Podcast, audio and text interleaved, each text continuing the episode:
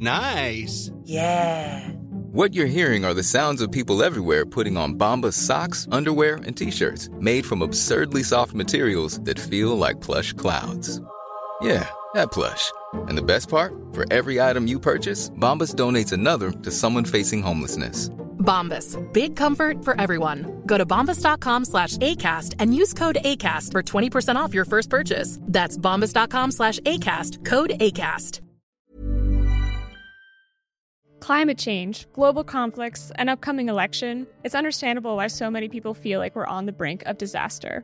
Enter What Could Go Right. It's hosted by me, Emma Varvaloucas, and Progress Network founder Zachary Karabell. We sit down with expert guests and discuss the world's most pressing issues without resorting to pessimism or despair. Instead, we look back at how far we've come and look forward at what will take to achieve an even brighter future. If you're looking for a weekly dose of optimistic ideas from smart people, join us every Wednesday on What Could Go Right. This is a system that we just have not invested in in this country, childcare. And when you don't invest in a system, cracks start to open. Hey, y'all. Welcome to The Amendment, a weekly conversation about gender, politics, and power from the 19th News and Wonder Media Network. I'm your host, Errin Haines. Just a quick reminder about why we're here. It's because this democracy is still unfinished business. There are still way too many people who are unseen and unheard in our politics, and we want to bring them into this conversation. That's what the amendment is about, and that's who the amendment is for. Anybody who is still marginalized in our democracy. Together, we're going to get to a better understanding of why our democracy remains unfinished and what we can do about it. So, to that end, today I am so excited to be joined by my colleague, the economy reporter for the 19th News, Chabeli Carrazana.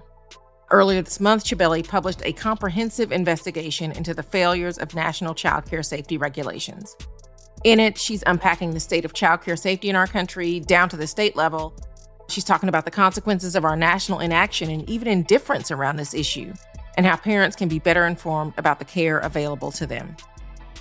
Folks, this is an enormously important story, and one that Chabeli was really uniquely qualified to tell.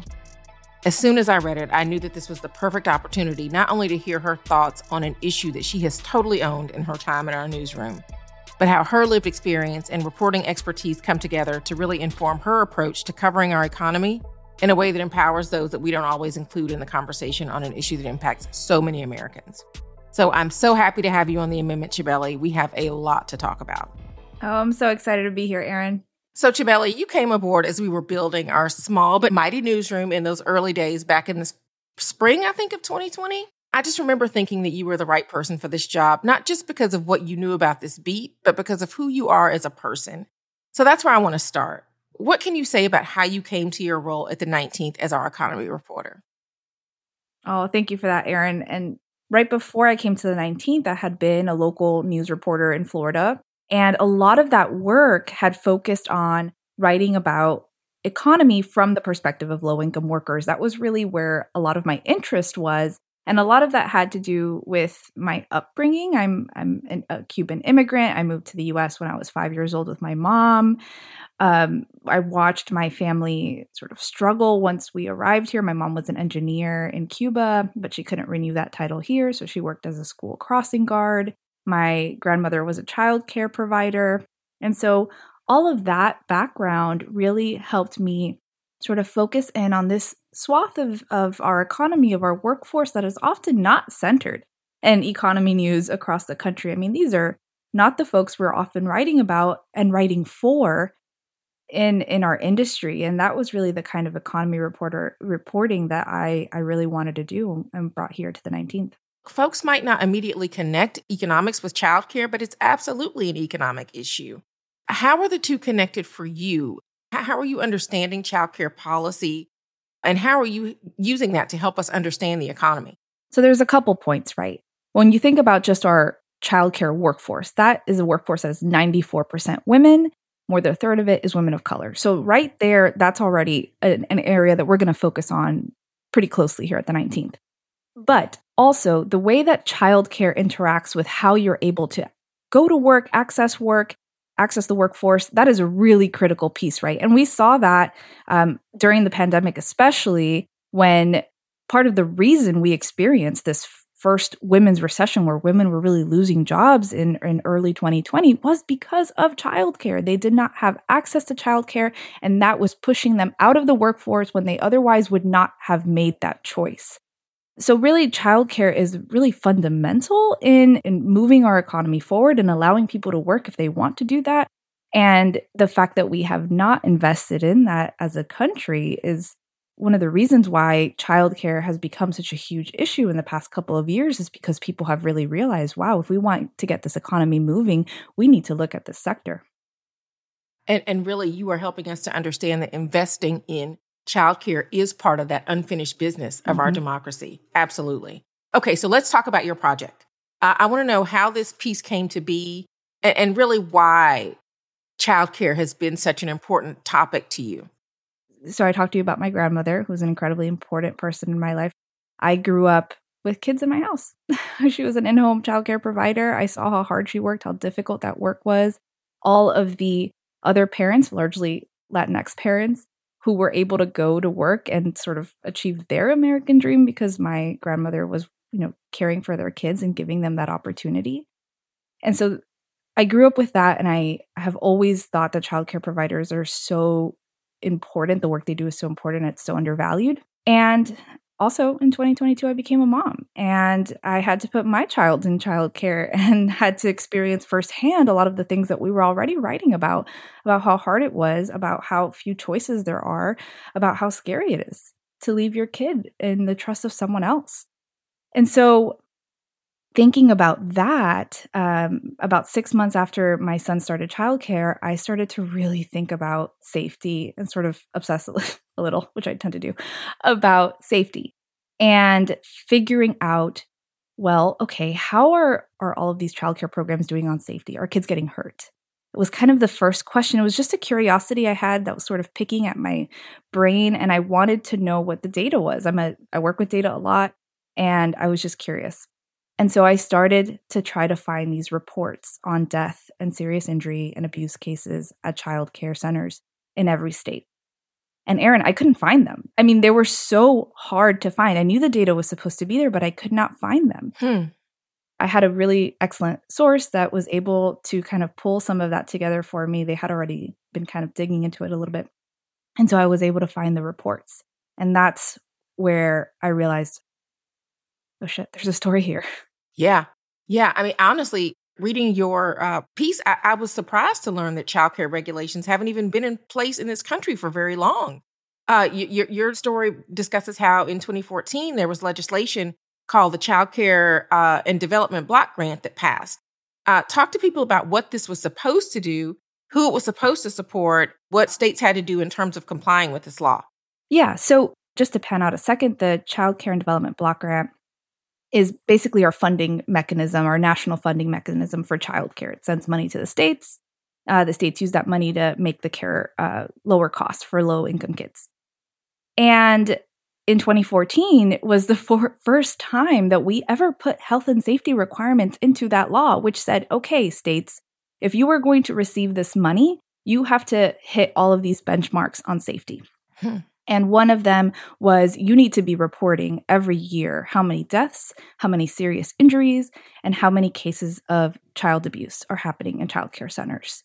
That was the first time we had required that, only a decade ago, which blew my mind a little bit because, you know, you can pull up inspection reports at food restaurants yeah. any day. Uh, airline industry, you can see whenever there's a there's a crash and and we just didn't have it. We just did not know how many kids were getting hurt in childcare. And so uh, that was the requirement. The states were given up until 2018 to come into compliance. There was a couple other requirements too around uh, background checks and and those inspection reports. They had to post inspection reports online. And so what we did was okay now it's been 10 years since 2024 where are we yeah. on those requirements yeah, yeah. So, so what did you find out in your reporting? What were some of the statistics that you were able to find, and, and really what stood out to you? Yes. So we found eight states are out of compliance completely with the law. Another eight we found appear to be also missing quite a bit of data and and are potentially out of compliance.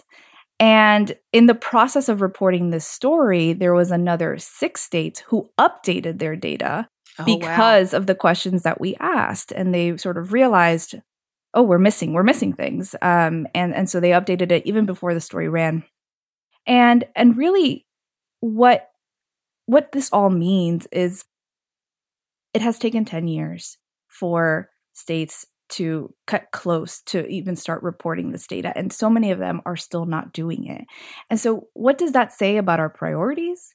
What does that say about the reality of, you know, when we say safety is the most important, safety is our priority in childcare, but are we really, you know, sticking to, to that? Are we able to do that? And and the reality is no, states have not been able to do that. And the other reality too is that a lot of people have not been focusing on this issue, Errin. I mean, we called more than 40 childcare experts, child welfare experts, a bunch of folks didn't even know what I was talking about. Didn't wow. even know that this was something the states had to be doing. And so the accountability piece, I think, is really important here because we kind of felt like, you know, some of that was missing. Who was making sure that the states were doing this?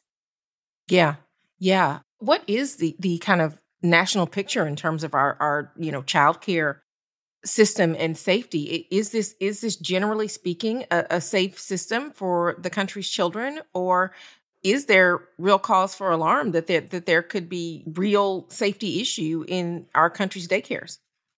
I'm glad you asked that question because I think that's a really important point to highlight here. And you know, parents that might be listening and are worried, oh my gosh, am I sending my child somewhere that's not safe? And I want to really highlight and point out, yes, childcare by and large is very safe the number of incidents that are happening, serious incidents, is fairly low, right? The, the state that had the highest number of deaths last year was California with 10.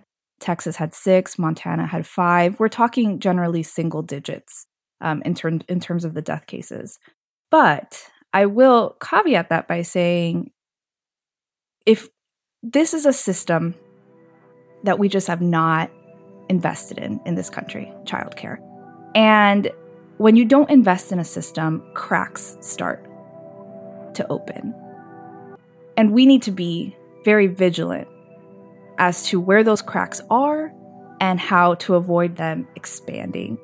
And if we are not keeping track of when these serious incidents are happening, if we are not getting good data on the number of kids dying, it's just, we simply cannot improve something that we are not keeping good track of and we don't know the the data on. And so the reality is yes, childcare is safe, but this is an important piece of ensuring that it continues to be safe.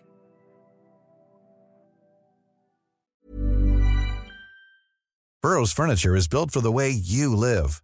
From ensuring easy assembly and disassembly to honoring highly requested new colors for their award-winning seating, they always have their customers in mind. Their modular seating is made out of durable materials to last and grow with you. And with Burrow, you always get fast, free shipping. Get up to 60% off during Burrow's Memorial Day sale at burrow.com slash ACAST. That's burrow.com slash ACAST.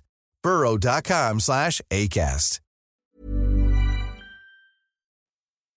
So, Chabeli, you talked about kind of cracks in the system, and, and I want to get into what it looks like when uh, those cracks start to show and, and the system does fail. You you have a story that that really talks about um, Cynthia King and her four month old son Wiley Muir.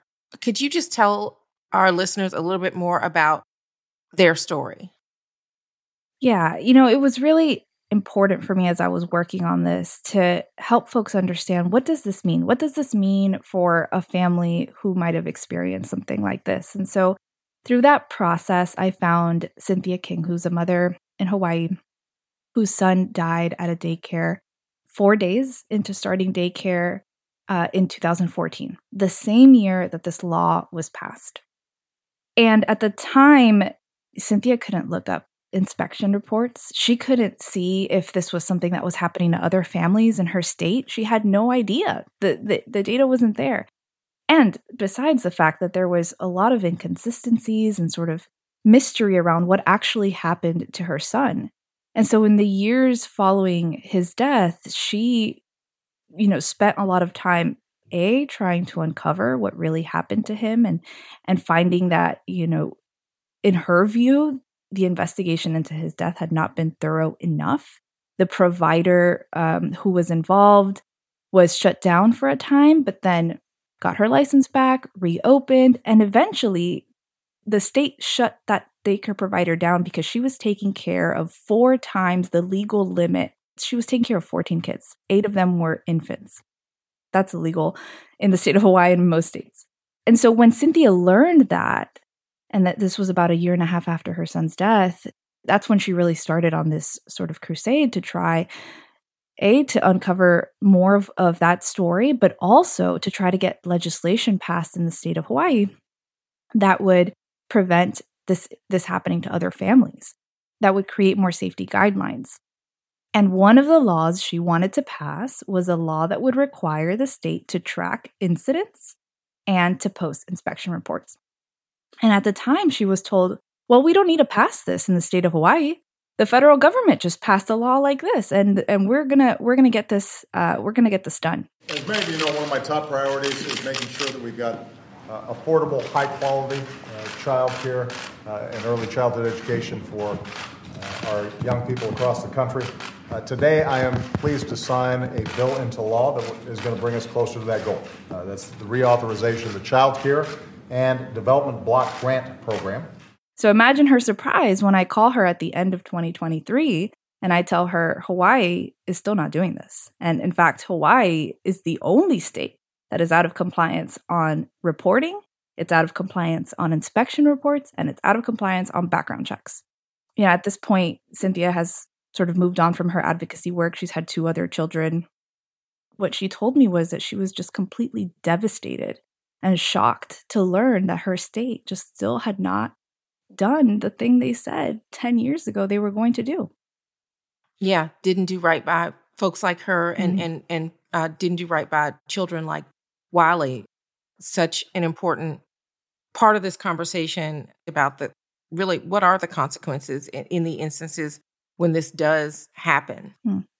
And and I love that your reporting uh, doesn't just stop at this this story at these findings, uh, somebody reading this or somebody listening to us right now who might be alarmed or overwhelmed, to your point, by what you have found, can also be empowered by the tools that you're providing to help them navigate this system. I just want to mention on our website at 19thnews.org, people can find this dashboard that you've created to see how compliant each state is and to get a guide for parents to really better assess childcare options. Talk to me about why you felt obligated to provide kind of these additional resources as part of your reporting. Yeah, you know, I think we get the feedback a lot just generally as an industry that journalism is really doom and gloom, right? Where we, we write about a lot of sad, dark stuff. And this is certainly certainly that. And and I and I just don't want people to have that as a takeaway, right? I want them to feel empowered. I want them to be able to look at the things that I was looking at and and decide for themselves. And and you know know the questions to ask and know how to find these inspection reports and see their states you know these really hard to find reports. I just linked it for all of them. Look up your state. See how they're doing. Keep track of it. You know i think it's just really really important to to give that power back in a system that sometimes can make people feel powerless yeah, and and even you know the explainer that you have too for folks who may be new parents or, or folks who may be new to the daycare system helping them to even understand what to ask, uh, mm-hmm. uh, what questions they may not have even thought about. Um, how did you kind of come up with with that list, and and just give us a few examples of of things that uh, folks might need to think of that that may not um, have occurred to them or may not be front of mind. Yeah, that was really the guide that I wanted to have when I started looking at daycare. I mean, I think, you know, so I covered childcare, right? I, I covered it before my son was born. And I still did not know a lot of these things about just sort of basic questions that you should ask, how to find it, you know, the inspection reports I certainly didn't know about. But for example, things like a wait list. When do I get on a waiting list? How early do I have to do it?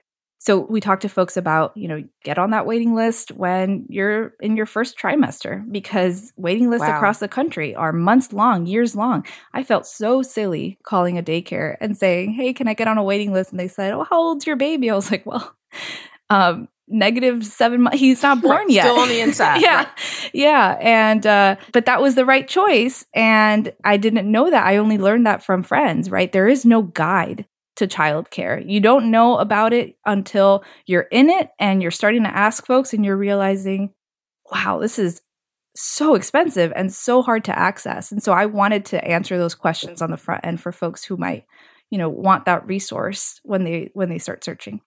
I want to circle back to a, a, point that you were making earlier. You know, we talk about childcare. This is not just about the folks that are looking for care, it's about the folks that are doing the caregiving. Uh, you mentioned women account for 95% of the child care workforce, uh, a majority of those being Black and Latina women. They are paid low wages. Uh, this leads to high turnover. How does that play a part in this child care crisis? The stress on the child care system right now and on its workforce is sort of central to this entire crisis, right? You have daycares that are not able to keep their staff because it's honestly, I mean, think about it, it's easier to go get paid a little bit more at a Target or a Walmart or a McDonald's and not have the stress of taking care of young children. I mean, it's an incredibly difficult job. And so these workers are paid extremely low wages. These centers cannot keep these workers because they're leaving. My my my son's teacher's leaving this this week, and and I'm, I'm destroyed about it because it's so hard when you have to now meet a new person, now trust a new person, and and so, so these workers have no support, and that is creating a lot of instability in this system. And that instability kind of seeps into this story about health and safety, right? The federal government is trying to walk this line of regulating these daycares, regulating the states, but keeping providers open, keeping daycares open, because as it exists, parents have very few op- options. The options are all extremely costly. These daycares are losing staff by the day. And so, how do you keep a system functioning? And how do you keep it safe? How do you not overregulate it? Those are big, big, big questions that the federal government is wrestling with. And it's part of the reason these regulations have not come together in, in all of these years. We are not funding it. We are not funding it to make it make it less costly for parents. We're not funding it so that providers earn more money and we are not funding it so that we can get it together with some of these health and safety requirements.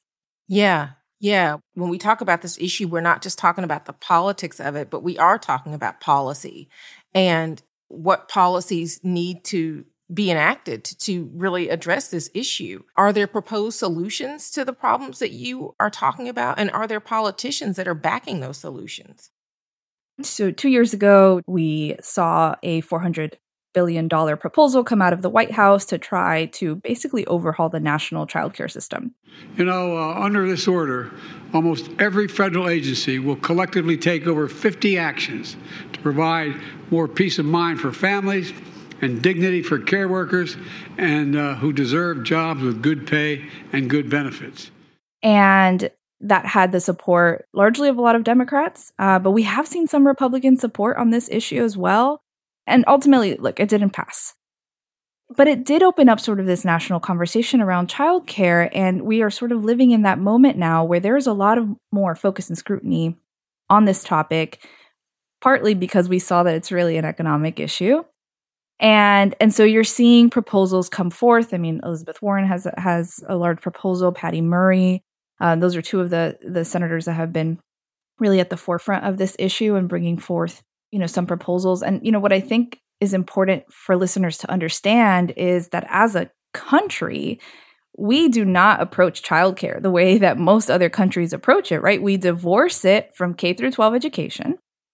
And so kids under 5 it's considered a private issue right? And so because of that we are not putting the resources into childcare that we're putting into every other form of education. I mean, this block grant that we've been talking about, its budget was $8 billion last year. Uh, the Department of Education had a budget of $80 billion last year, 10 times. So when we make that division, it creates an incredibly unstable system. And how are you going to put these massive health and safety requirements on a system that is just trying to survive in the first place? Yeah. What you're saying about um, just the onus being on families to kind of figure this out, uh, you know, until uh, they're able to get into the public education system.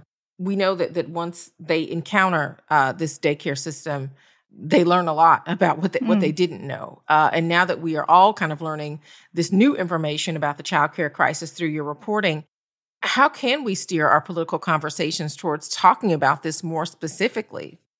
You know, this is an issue that for for the folks who are experiencing it in real time right now, it's it's an enormous issue for them, right? It's something that is hugely important. We are expecting it to be an issue that is going to motivate people to vote this year in 2024.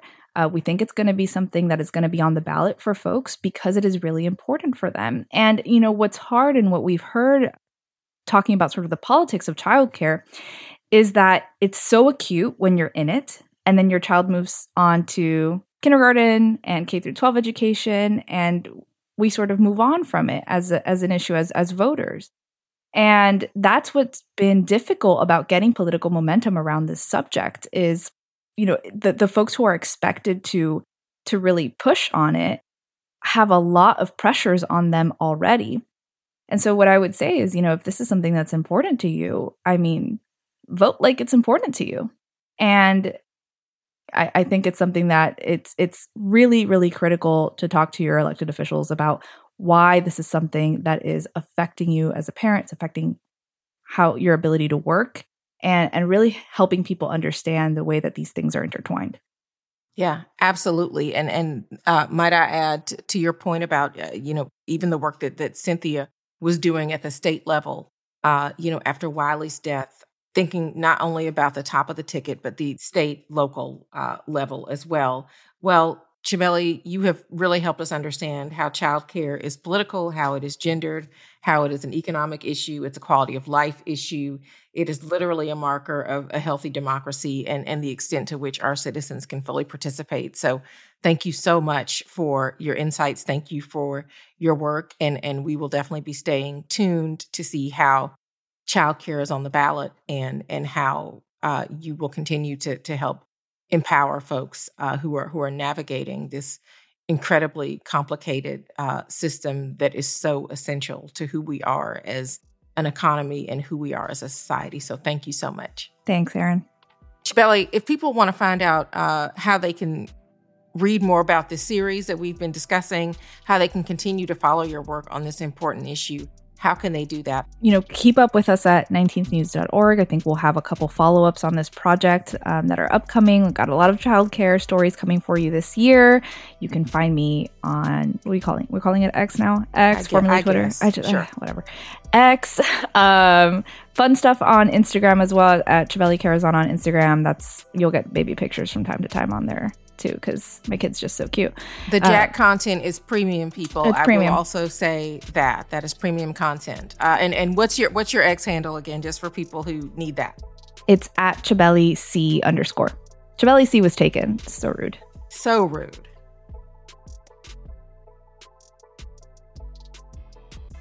Okay, so my 19th hive already knows this, but in case you are new to the 19th or new to the amendment, we have an asterisk in our logo. Why do we have an asterisk? It's there to signify the fact that while the 19th Amendment granted some, but not all women, hello, the right to vote on paper, that really wasn't the whole story. The asterisk really reminds us that our work is far from finished in this democracy. And so that is the journey that we are on. So thank you for being on this journey with me. And to end each show, I'm going to give you my asterisk on the news. So this week, I want to talk about something that's made headlines, uh, which is the Alabama Supreme Court decision ruling that embryos could be considered children. This has put the future of in vitro fertilization in that state in jeopardy and also raised questions about what this could mean for other states going forward as we're continuing to kind of contemplate the unintended, I don't, well, maybe unintended consequences of the Supreme Court's Dobbs decision two years later. Uh, now, there's been a lot of attention on this issue, and rightly so. Uh, but what I want to put an asterisk on this week is really the racial dynamics of how this whole conversation about reproductive rights and access is playing out. And I mean, forgive the pun, but but I really do feel like Alabama is fertile ground to look at this issue because it is a place where we know the fight for reproductive rights was long being waged by black women, particularly around the issue of maternal mortality, which disproportionately affects us and was a tragic reality long before the fall of Roe versus Wade. And while maternal mortality is being increasingly discussed, it's a priority, for example, of, of Vice President Kamala Harris's it's not nearly the topic that it should be in our country, given the life or death stakes that this also poses for so many people.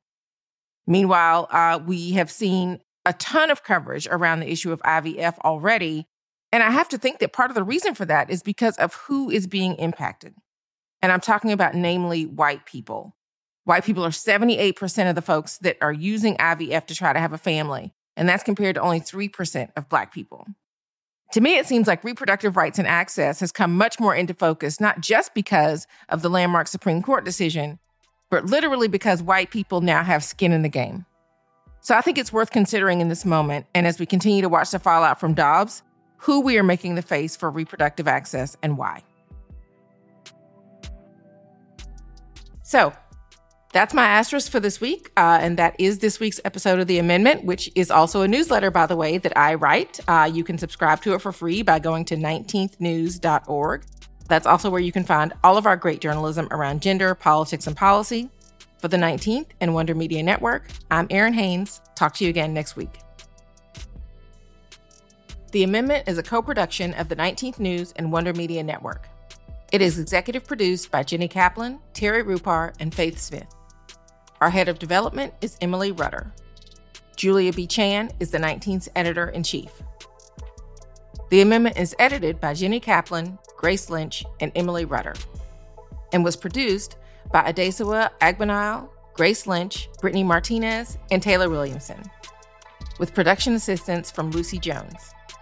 Our amazing theme music was composed by Jalen. Are you headed to South by Southwest EDU I'll be there too for the amendment's first ever live show.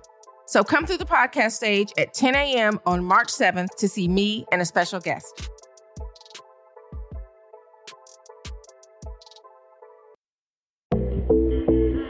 Hi, I'm Imara Jones. I'm sure you hear about trans people all the time in the news, but I wonder, how often are you getting trans perspectives about the world in your news diet?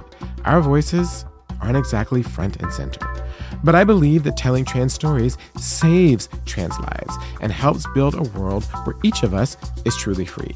That's why I host the Translash podcast. My show is a place for us to come together, to dive deep on the issues impacting us, and to celebrate the joy and rich culture that our community creates every day. So, if you're a trans person and want a show made for you, or an ally who wants to learn more and broaden your horizons, especially now, you should subscribe and listen to the Translash podcast. You can hear a new episode every other Thursday. Subscribe to the Translash podcast wherever you're listening right now.